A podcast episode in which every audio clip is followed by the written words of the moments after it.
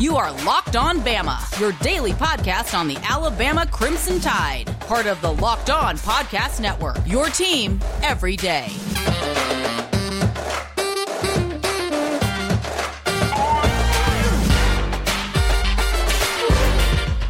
Hey, everybody. Welcome back into Locked On Bama. Luke Robinson, that's me. Jimmy Stein, that's him. Jimmy, how are you today? I'm great. Uh, as we record this, it's Alabama Day in Hoover. But frankly, isn't every day Alabama Day in Hoover? Every day is Alabama Day in Hoover. Every day is Alabama Day in everywhere right now. So, uh, but that's okay. Um, it has been rather interesting. I think let's lead off though, because we'll talk about SEC Media Days in the next two segments. But let's do go ahead and celebrate the fact that Jaden Shackelford is returning to the Alabama basketball team. Yeah, I guess that that was official. I think me and you had uh, I think me and you had whispers that this was highly likely to happen in the last few days, uh, and now it's official, and it's a big win. It's it's such a product of the new world uh, that we're in, in the sense that we're celebrating uh, a guy being on the team that's already been on the team for two years, and the fact that now you can go in the portal and come out of the portal. I mean, this is just brand new stuff. Uh, and we have to learn as fans uh, to not be uh, upset about this. I mean, I think this is just a kid looking for the best situation for him who could take advantage of the new rule to better his situation. And after considering all options, uh, he felt that the Tusc- Tuscaloosa was the best option for him. And that's good uh, in, in, in the sense that adding Shackelford or keeping Shackelford on the roster is only going to help Alabama. He is a quality college basketball player. He's now experienced uh, and has played in Nate Oats' system for two years. Uh, in, in that sense, he's going to be very helpful, uh, particularly to a freshman like J.D. Davison, who's uh, who's learning, and he can learn from a guy like Shackelford obviously positive. And look, I'm not trying to be wishy-washy about this. When I said before that losing, losing Jaden Shackelford is not the end of the world, it, it wasn't. It's um, it's uh, but having him and having him doesn't make us a national championship uh, team right off the bat, but it's certainly a positive. And I don't know how anybody can take it any other way than this is very, very good news for Alabama. Um, you know what's interesting though because he will only be a junior next year. I mean, right. can we assume this is his last year, Jimmy? Well, I think it depends on. I'm not going to make that assumption. Um, it depends on, I think, to some extent, graduation. And, and yeah, he's a smart kid. It, it wouldn't shock me if over the course of the next 365 days he graduated, even though this will, you know, upcoming is only his third year in the program uh, he and and he gets he hasn't transferred anywhere, so he's still free to leave and not sit out, even if he doesn't graduate. Uh, I mean, could he leave and go pro? Uh, I, I'm I'm just saying that even with me expecting Shackelford to improve and be a better player this year than he was last year, I still don't believe he would be a draftable NBA player. I don't believe that. I, I would. Um, I would love to be proven wrong. Uh, I, gosh, that would be great. But just my opinion is he's not an NBA player. So if he left, I'm not really sure uh, where he might go. Um, hmm. So we, we, we'll see. Uh, if he left after next season, Luke, I would assume it would be via the portal and playing for another college team. I, I hope that's not the case. I would love to see Shaq be at Alabama for four years, and I would love to see him improve each and every year he's here. And, and yeah, he was a better player as a sophomore than he was as a freshman. I expect him to be, to be a better player this fall, even though he's very likely to play fewer minutes. No, I agree. I, I and I, that was my point. Is I wonder if he ends up transferring. I mean, again, I, and, and I say again because he didn't transfer this time. I mean, so I I, I just I don't know. Um, I just think it's uh, just kind of a it's weird when somebody does it as a sophomore. Um, so I don't know. I mean, I just thought that was bizarre. and I'm glad to have him back. So it doesn't matter. It just doesn't matter. Right. Uh, right. All right, Jimmy. Let me take a break here and tell everybody about Rock Auto. RockAuto.com is the place you want to go for all the parts your car will ever need. Rock Auto. Look, I've been driving in my car like nobody's business. I need me some Rock Auto. I'm going to go to Rock Auto and save a ton of money on all the parts my car will ever need. That's their jingle. That's their motto, and they want to help you. This is a family-run business. It has been since the beginning, and they are there with an easy-to-navigate website to help you out and get the parts you need at prices you will absolutely love at rockauto.com. Also, want to tell you about betonline.ag. Betonline.ag. Go there ASAP to get um, some cash money and put some cash money in and use promo code locked on get a 50% welcome bonus and then you'll and you'll win some cash money because it's easy to get your money out at betonline.ag promo code locked on you're going to love this website people easy to get around so much fun to play poker and blackjack and, and the sports book you know major league baseball nba well nba is over but you can bet on nba draft picks you can do that you can bet on reality tv do all that stuff at betonline.ag. Go check them out today. Promo code locked on. All right, Jimmy. So Nick Saban Day did happen in Hoover today, and um, you know, did he say or do anything that just stood out to you? Well, he was brilliant as always. He he's so good. You know, so much of, of what he says isn't news.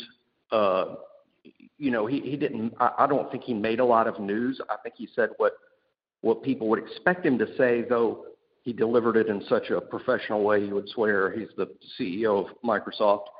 But uh, I'll tell you what stood out to me, and to me, the, the number one talking point for me, because this is what I'm not so much hanging on every word about his take on NIL or the transfer portal. Uh, but here's what stood out to me. I, I want to hear him talk about the team that we're going to put on the field this fall and, and specifically about players. And this is what he said. He said two or three things about that, and that's what stands out to me. Number one, how about this? I think this was a purposefully chosen word. He did use the word rebuild when he was talking about the offense. I mean, that's a football buzzword. It's something that fans usually say and coaches don't, but he did use that word, and I think it was purposefully. I think that sends a message to the fans that like don't expect too much too soon. And that's fair. And I think we need to start getting our minds right in terms of the offense is going to be sort of in development, as they say in big companies. I mean, it's a product that's in development. So, uh, so that stood out. A second thing that stood out was he uh, really raved about Henry To'o To'o uh, as a player and as a person and as a leader, and basically just flat out said he was going to be the mic in calling the defense. And he seemed to have an enormous amount of confidence that Henry would be one of the best guys that we've had doing that in quite a while. And uh, we probably didn't talk about it enough last year, Luke, but I think last year was Dylan Moses' first year doing it because he was injured the year before. And uh, my understanding was that it was a struggle for him. Uh, and, and we shouldn't be surprised, not because, you know, some people just think it just takes a smart guy to do it. Well, no, I would tell you that some people who are excellent at it don't exactly have an IQ that would make the newspapers. You know, uh, you don't have you have to be football smart, but you don't necessarily have to be, you know, some sort of Stephen Hawking. I mean, Dylan is a smart guy, and I think he is football smart and just regular people smart. But there's a there's a trick or a talent to not only calling the defense right, but then you still got to play yourself. And I think it can be a little overwhelming for guys in year one. I think some get overwhelmed. And To'o To'o doesn't appear to be the type of guy that gets overwhelmed by it. He's a natural at it that he can make the calls get everybody lined up, and the ball is snapped, and then he becomes a dude uh, after he's got everybody lined up. And it takes a special player, I think, to be real comfortable with that. And Nick kind of went on and on about it. you know, today, and, and, and specifically as it relates to uh, to Henry, who, by the way, uh, no one wants to say To'o To'o all the time. So I asked around because I needed to know this dude, and this is great. He does have a nickname, and thank goodness it's one syllable. And I'm just going to start calling him this just because it's fun and it makes sense. But his nickname is, of course, Hank. Players on the team call him, yeah, for, for Henry. The players on the team call him Hank. So that's what I'm going with. It's just Hank, easier than To'o To'o. Hank TT. That's what I'll call him. and thirdly, and maybe even most importantly, because this came out of nowhere, and this is so not like Saban to do this. I was almost like, I was watching live uh, with my DirecTV remote in hand. I even rewound it a couple of times because I was like, did that really just happen? But uh, a random reporter from the Opelika area who clearly covers Auburn asked Nick about the progress of Javion Cohen and Kristian Story. And Nick said, I'm paraphrasing, but this is what he said. He said, Cohen's doing great. He's a starter. Yeah, he'll be a starter this fall at left guard. I mean, he, he's a starting left guard today. I'm like, well, why don't you just go ahead and name Bryce the quarterback too, Nick? I mean, and since you're and since you're basically uh, out here naming starters in a contested position, uh, and and and it wasn't that I was shocked. Like if you asked me today, like, okay, who's going to be a new starter? I think Cohen would have probably been the first name out. I mean, in terms of I think I think he had the best spring of uh, of all the guys in, in competition for starting spots. So I wasn't shocked. What shocked me was just how cavalierly Nick Saban said it and how adamant he was. He didn't say it like, "Ooh, I shouldn't say it," or "Hey, I'm not sure about this." He stated that Javion Cohen was the starting left guard, no different than he would have said he expects to see Malachi Moore starting at nickel. I mean, he just, yeah, Cohen starting at left guard, and then he went on to say that Kristian Story is still learning to be a defensive back, and expects him to be a backup this fall and a really good player in the future. Um, but yeah, I, I, to me that was big time newsworthy. And of course, things can change. We haven't even started practice yet. Cohen could lose a spot just as quickly as he won it. But yeah, Nick Saban basically announcing that Javion Cohen is the starting left guard. Yeah, I found that pretty interesting too. And I would love for Javion Cohen to be a starter. He is very full of Bama. Um, he was committed to Auburn at one time and flipped. I think that's another thing that makes it delicious. So uh, yeah, I mean, there's a lot of positives to Javion Cohen being the starter. Jimmy, let's go ahead and take uh, another break. When we come back, we'll wrap the show up. All right. So anything else stand out from media days today, Jimmy? Uh, I liked. Uh, I, that was the most I'd ever heard the new Vanderbilt coach. Uh, the, I mean, I, I was aware of him and I'd seen him say a few things here and there, but uh, I just happened to see most of his presentation. He seems extremely bright and full of Vanderbilt, and I will not be surprised if he isn't successful there. Keeping in mind, what I mean is Vanderbilt successful. I don't mean I don't mean that they're going to become an annual threat in the East. I think that as good he might be able to do as good as Vandy can do because I think he gets it and he loves it and he's embraced it and he seems very bright. Um, uh, so I, I was impressed by him and I won't be surprised if uh, if Vanderbilt goes to a bowl or two, you know, during his uh, his time there, and then he uh, moves on to a bigger job. That that that would not surprise me. Yeah, um, I think it's interesting that he took the numbers off their jerseys. Uh, you know, the only possible reason I can see that. I mean, I know Lou Holtz had a great line when one of his players said, "Hey, coach, why can't we get names on the back of our jerseys?" And Lou Holtz said, "You're lucky you have numbers." That's that's pretty funny. But then to actually take the numbers away, like, how do you know who's doing well? I mean, unless you're just trying to learn everybody by their first name. Because I've always wondered this, like, how does all right, if if let's let me think of somebody. Um, if Tyler Love comes up to Nick Saban right now, would Nick Saban remember him? I mean, Nick Saban has recruited thousands of kids since Tyler Love, and how do these coaches remember all these guys?